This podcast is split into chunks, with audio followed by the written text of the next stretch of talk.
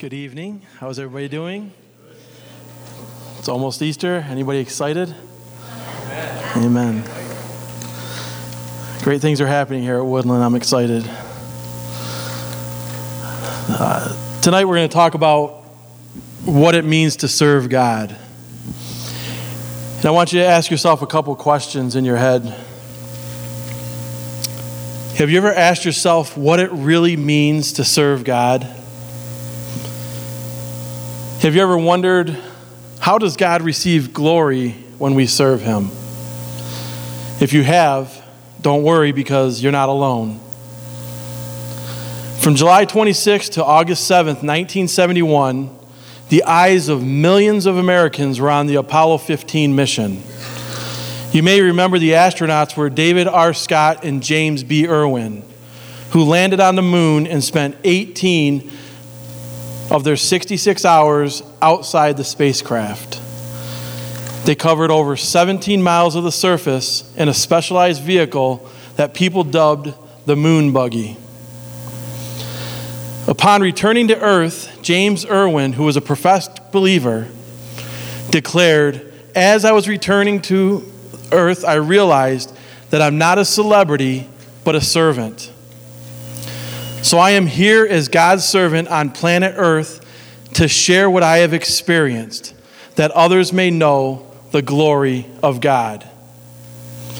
Many of us may never attain the status of James B. Irwin, but I think we all can have that spirit that he possessed the spirit of servanthood.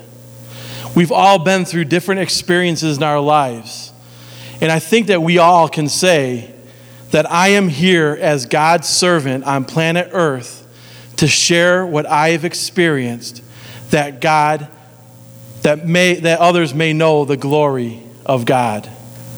I think that's a wonderful example and a wonderful quote of what it means to serve God.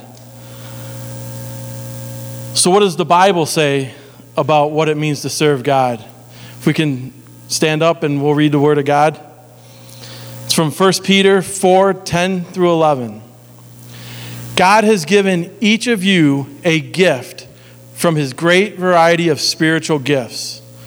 Use them well to serve one another. Do you have the gift of speaking? Then speak as though God himself were speaking through you. Do you have the gift of helping others? Do it with all the strength and energy that God supplies then everything you do will bring glory to God through Jesus Christ. All glory and power to Him forever and ever. Amen. You may sit. Thank you. so here, Peter's making it very clear that we have all received our gifts from God for two purposes. Those two purposes are to serve others and to bring praise to God. You see, serving God is not about us receiving attention or glory, it is for Him to receive glory. It's not about us, it's about Him. In the New Testament, when the word glory is used, it usually means to give honor, to give praise and worship. So when we do this, we will find that glorifying God means that we acknowledge His greatness and give him honor by praising and worshiping him. Primarily because he and he alone deserves to be honored, praised, and worshiped. I know that in this world we live in, there's a great misconception of what it means to serve God.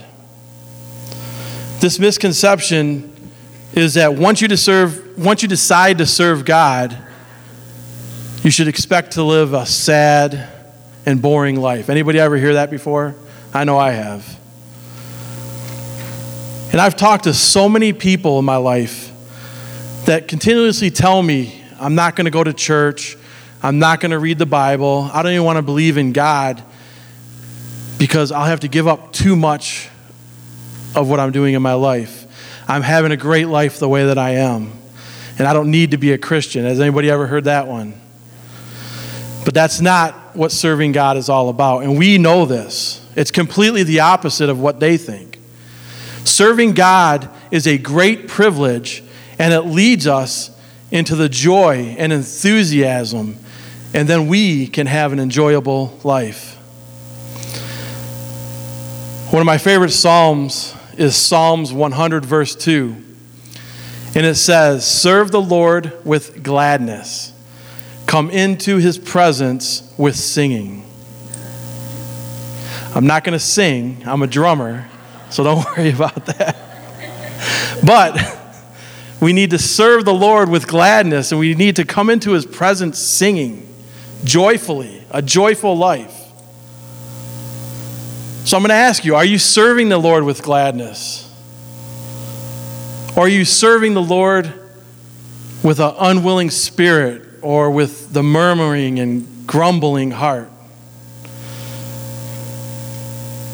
Because you're really not serving the Lord wholeheartedly if you feel you have to, if you feel that it's a duty to have to do that. Whenever I think about serving God with grumbling or how some people say that, you know, we have to do different rules and regulations, I always think of that story of Cinderella that comes to my mind. I always picture there a young girl in a tattered dress with worn out shoes and her hair tied behind her back with some of the strands coming loose as she worked to carry out the commands of her selfish and abusive stepmother and stepsisters. You see, Cinderella's services are not performed out of love, but they're performed out of duty, like she has to. Her actions are there, but her motivation does not come from the heart. Cinderella does not worship or even love her masters. She serves them only because it's her duty and she has to. And for those of us who follow Jesus, serving God is not like Cinderella at all. It's not intended to be a duty that we must fulfill in order to maintain our position or to move up in status. You see, God is our Father, and He loves us, and He cares about us, and we were created by Him to serve Him. And we can find so much joy in serving Him. And we, as passionate followers of Christ, should aim to make ourselves servants of God to honor and glorify Him because of what He's done for us. In 1 Samuel 12 24, it says, But be sure to fear the Lord and faithfully serve Him. Think of all the wonderful things He has done for you. Think of all the wonderful things that He's done for you and I. And when we focus on all that God has done for us, our service to Him can flow from the heart of gratitude, not from a feeling of duty or obligation. You see, God wants us to serve Him with a sincere heart. In Joshua 24 14, it says, Now therefore, fear the Lord and serve Him in sincerity and in faithfulness. Put away the gods of your fathers, serve beyond the river and in Egypt, and serve the Lord. The first part of that kind of confuses some people. Sometimes it says, Now therefore fear the Lord. And we see that a lot in the Bible. And so it's not a fear that we have like a trembling fear that we're afraid. Like when Daniel or one of my kids do something wrong and they kind of fear me. It's not that type of fear, a fear that you've done something wrong and your parents are going to find out or somebody else is going to find out. It's not that type of fear. It's a reverence for God. And so when we fear the Lord in complete reverence to Him, we can serve Him in sincerity and in faithfulness. And when we begin to serve God with a sincere heart, it is then that we can start serving others. We are called to serve God by serving others. Many think that you have to be only a pastor or a missionary or be called to serve God by serving others, but that's not the case at all. We have all been called as Christians to serve others.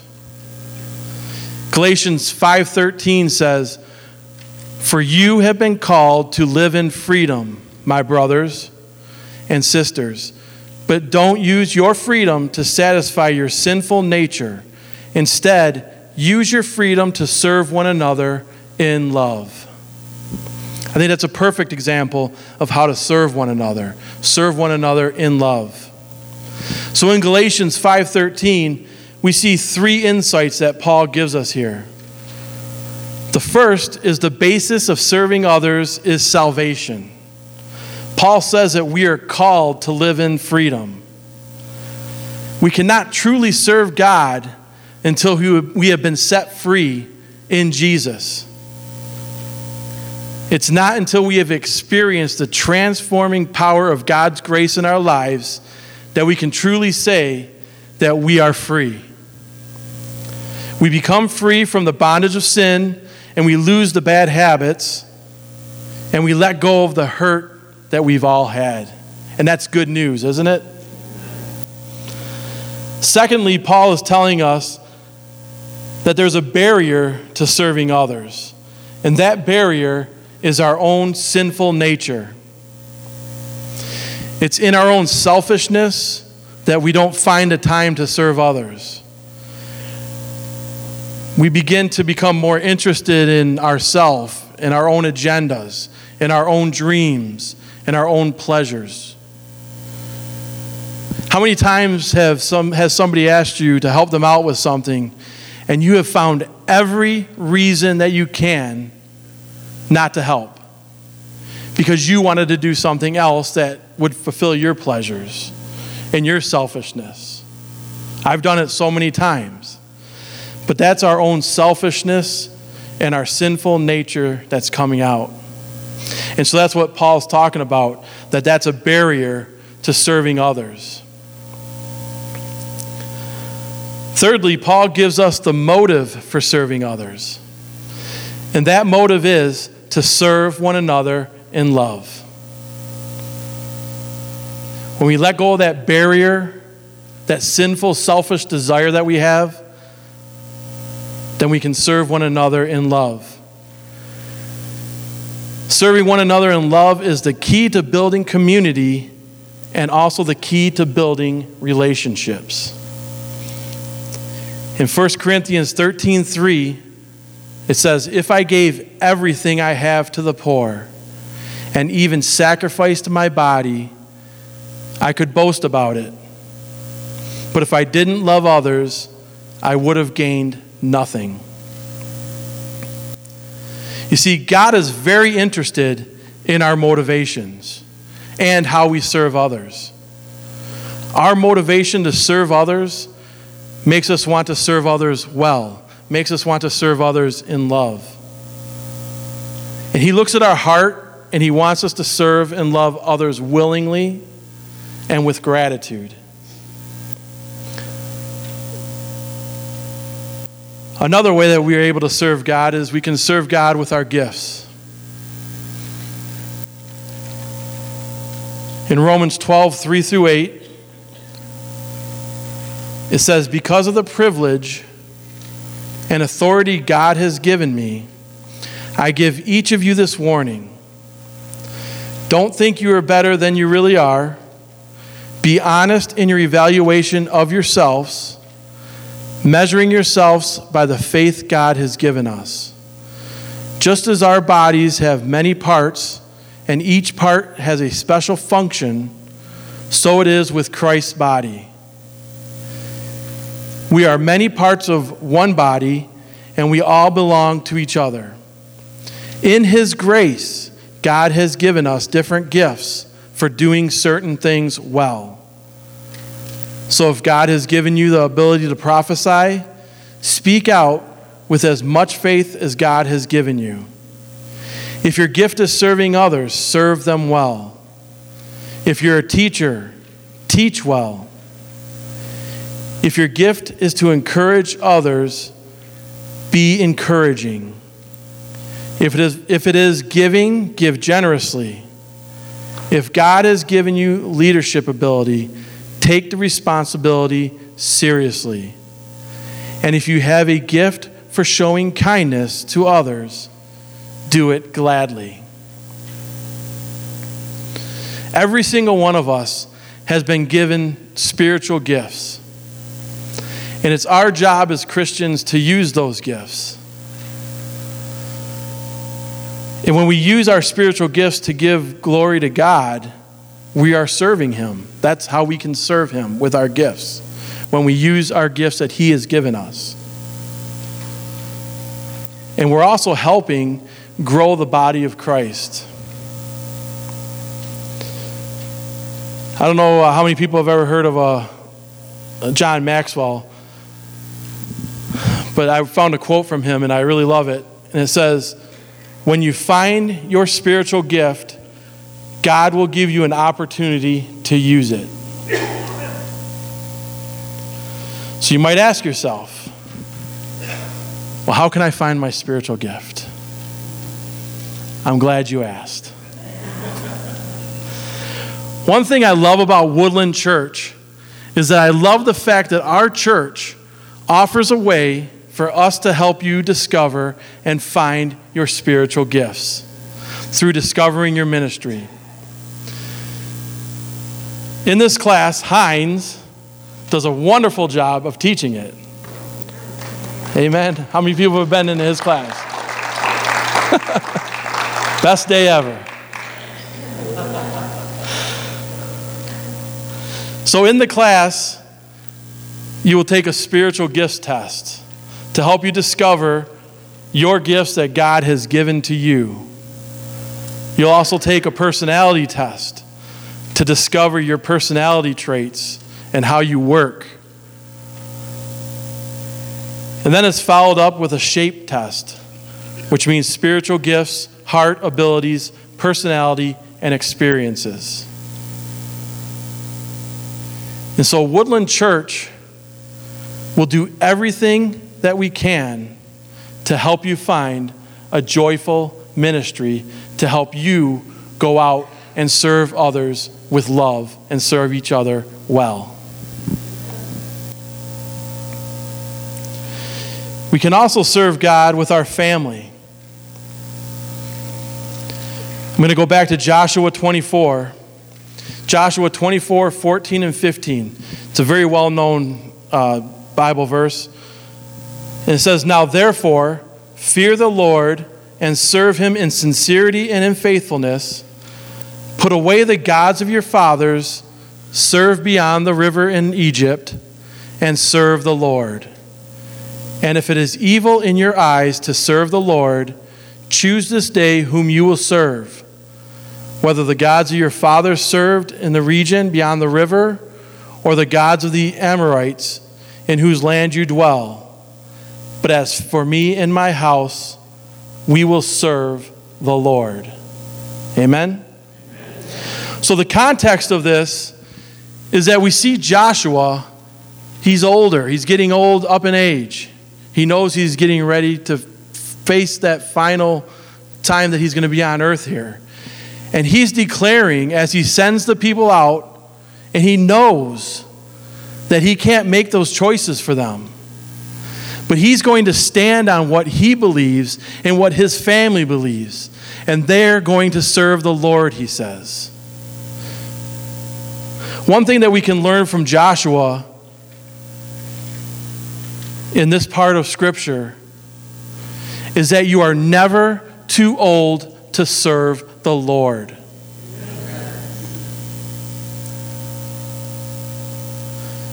Joshua did not retire. You didn't see Joshua in a rocking chair, rocking back and forth, telling other people what to do and how to do ministry. And one thing that I know about Pastor Clanton, and I've always known about him, is that this is the heart that Pastor Clanton has. He said that many times that he wants to die preaching the word of God, just like Joshua. He's not going to retire. I can't see pastor sitting in a rocking chair back and forth saying, "Oh, I wish I was preaching tonight." I can't see it. And I don't want to be like that either. As long as I'm on the earth here, I'm going to preach the word of God.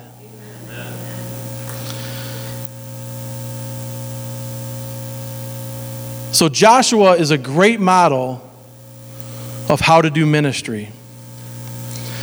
Joshua is calling the people to commit to serving the one true God. It's like Joshua is telling them, I can't tell you what to do.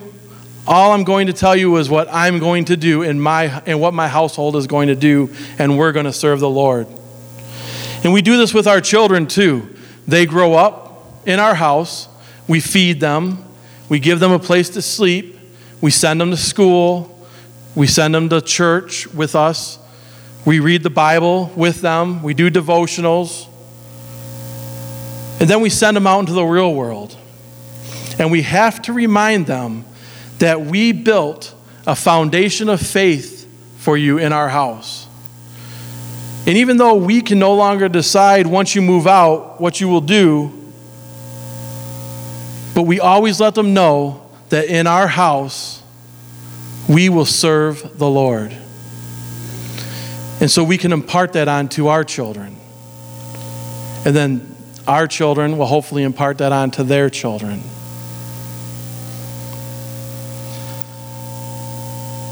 We can also serve God with our faith. If you remember the story in Acts 3 of the lame beggar that was healed at the gate of the temple that was called the Beautiful Gate. And I'll tell you briefly about it to remind you it was Peter and John were going to the temple to pray. And they found a man who was at the temple gate who was lame from birth. And so Peter and John told the man to look at them. And then Peter declared to him that they have no silver and gold to give him. But Peter did say that what I have to give you is this In the name of Jesus Christ of Nazareth, rise up and walk. You know, that man got up and he walked and he leaped and he was praising God. He had faith. And when we serve the Lord, He fundamentally transforms our lives, our church, and our community. And when we serve God with our faith, we're able to meet the needs of others. So if you get that picture in your mind of Peter and John, they're doing what they always do. They're going to the temple. It's about 3 o'clock in the afternoon. They're going on their normal routine, their daily lives. But something else caught their attention, or I should say, someone else caught their attention. It was this man who had a great need. If you think about it, how many people do you think walked by this man and just walked by him and didn't care that this man was sitting there? Goes back to that I have a hundred thousand other things to do. I don't have time for this, right? This was a man who had a great need. He was lame from birth. But then you think about it that we read in the text is that this man thinks he knows what he needs. He thinks that he needs money, but he has a much deeper need. He needed the indwelling power of the Spirit of God in his life, just like we do today. If we think about it, today we think that we need everything else except for what we really need and that's Jesus. When we serve God in faith, it can be a life changing experience. You see, this man's life was different because he met these men that day. Peter said to him, I have no silver or gold, but what I do have I give to you. In the name of Jesus Christ of Nazareth, rise up and walk. The people were astounded by him getting up and walking. And what did he do the first moment that he did that he was able to walk? he praised the Lord. He was so happy. He got up, he walked, he leapt for joy. And everyone noticed that this man was different after this encounter. I've said it several times in my other times of, of being up here. When you have that changed life, you're different, and people notice that you're different. We're not perfect, but we're different. I think I've told you before about people at work when I used to be a police officer. They would say, Oh, we miss the old Keith. We miss the old way. But they noticed a difference. They noticed a change in my life. And that's because I had that encounter with Jesus. And so he was different after this encounter. It's because Peter and John took the time to help this man who was in need. They were on their way to worship, but they were not too busy to stop and give this man a life changing experience. It was a divine appointment that was ordained by God. How many times have we walked by people who were in need or who we knew needed to hear about Jesus? And we kind of just shrugged it off. I know a lot of people say, Oh, I'm not going to tell that person about my faith, or I'm not going to tell that person about Jesus. He's too far gone. Nobody's too far gone for the Lord. And so we have to take that time and those opportunities that we are given to change people's lives. Because serving God in faith means to meet people where they are, at their point of need, and offer them the life changing message of the gospel. We, as passionate followers of Christ, have been called to meet the needs of people so that we can lead them to Jesus. We then see that once Peter and John the, met the needs of this man, God gave them the opportunity to tell others about Jesus. And Peter used this example and power of a changed life to point others to the source of that power, which was Jesus Christ. Peter addressed the people because they were in awe of what just happened. And Peter told them in Acts 3:16 how this man could now walk. He said, "Through faith in the name of Jesus, this man was healed." And you know how crippled he was before. Faith in Jesus' name has healed him before your very eyes. So you don't need a lot you just need to use the faith that you have.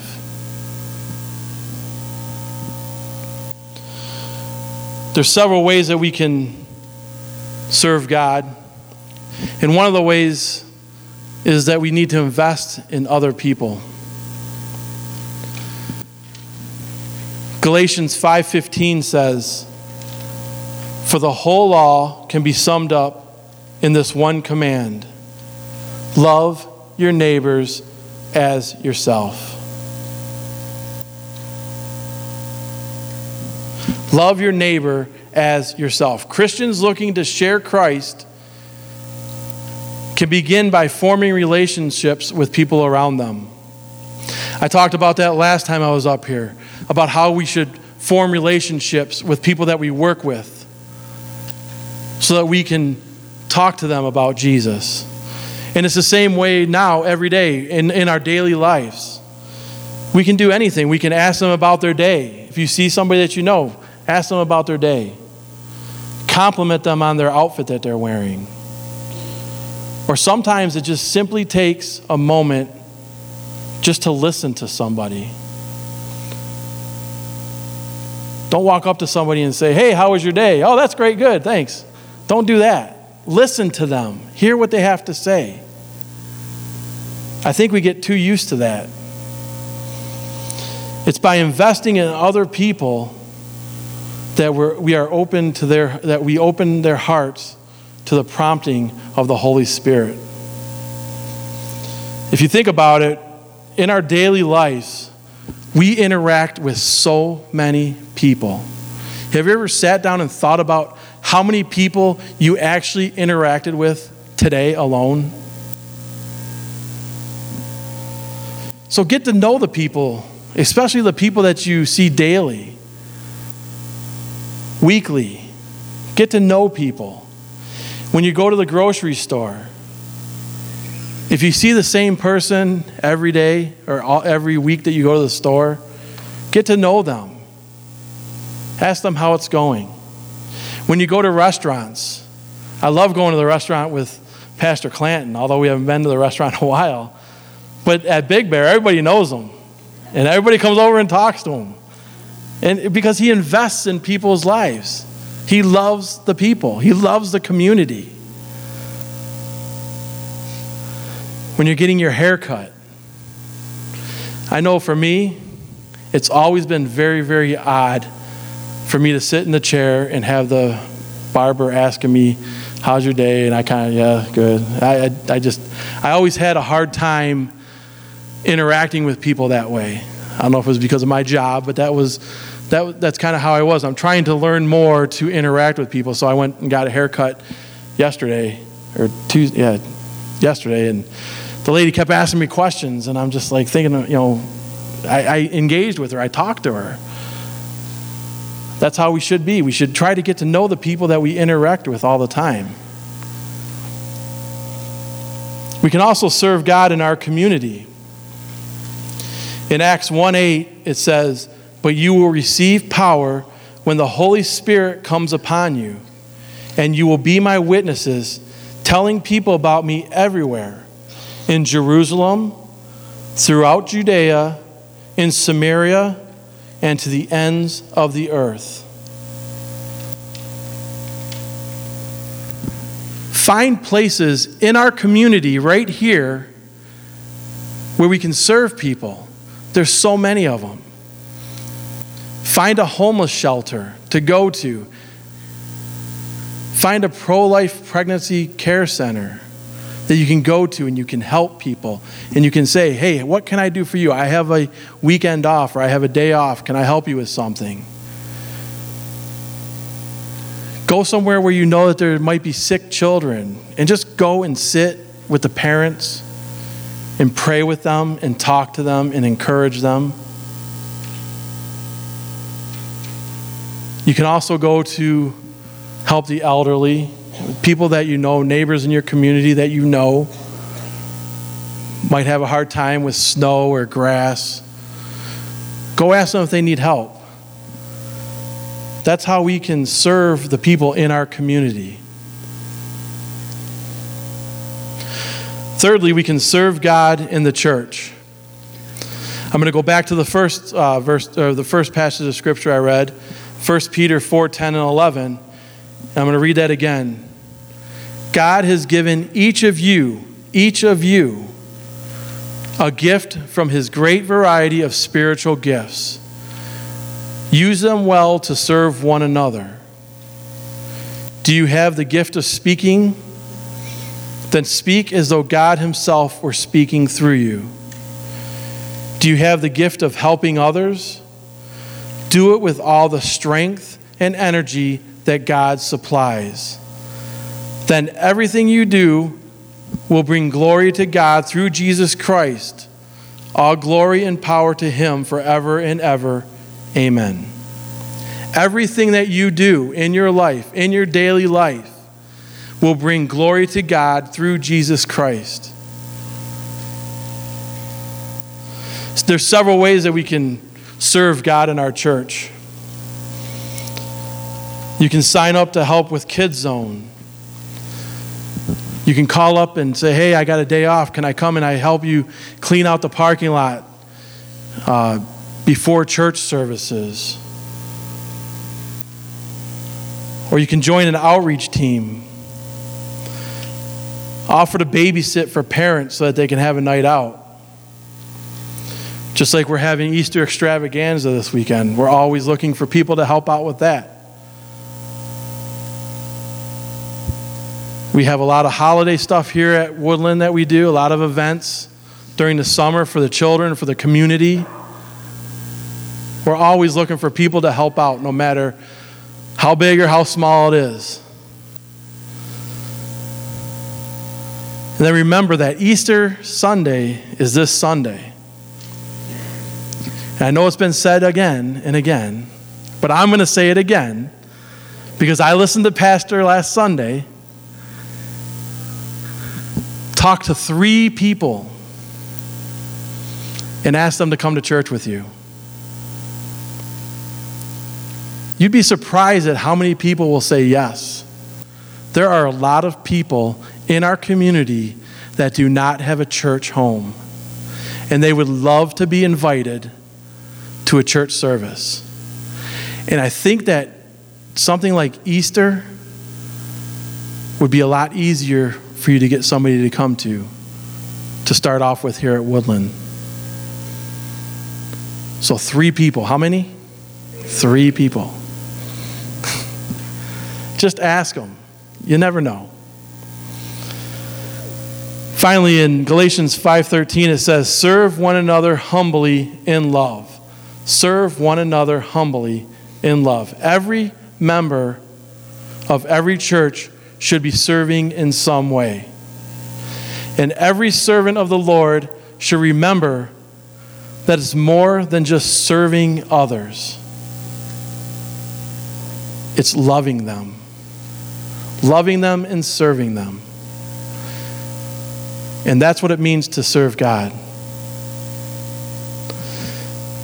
Lord God, I just thank you for this night and I just thank you for everybody that's come here and I just pray, Lord, that we'll continue to serve you well and serve you with our love and with our whole hearts.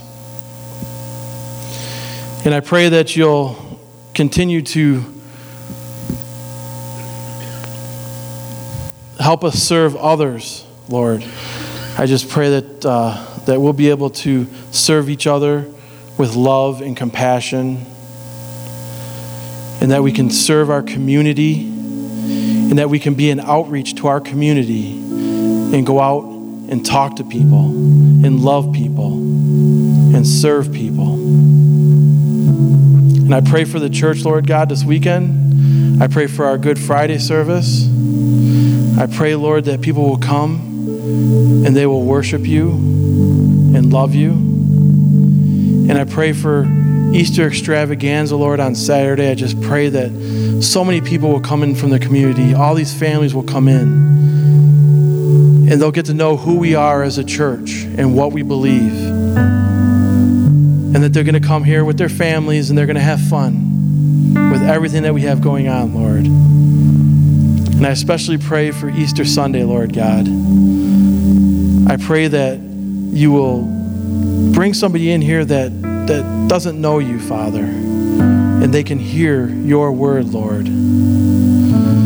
And I pray for Pastor Clanton as he prepares for his messages this weekend, Lord God. I just pray that you will guide him into what to say and what to say out of your word, Lord God. And I pray all this in Jesus' name. Amen.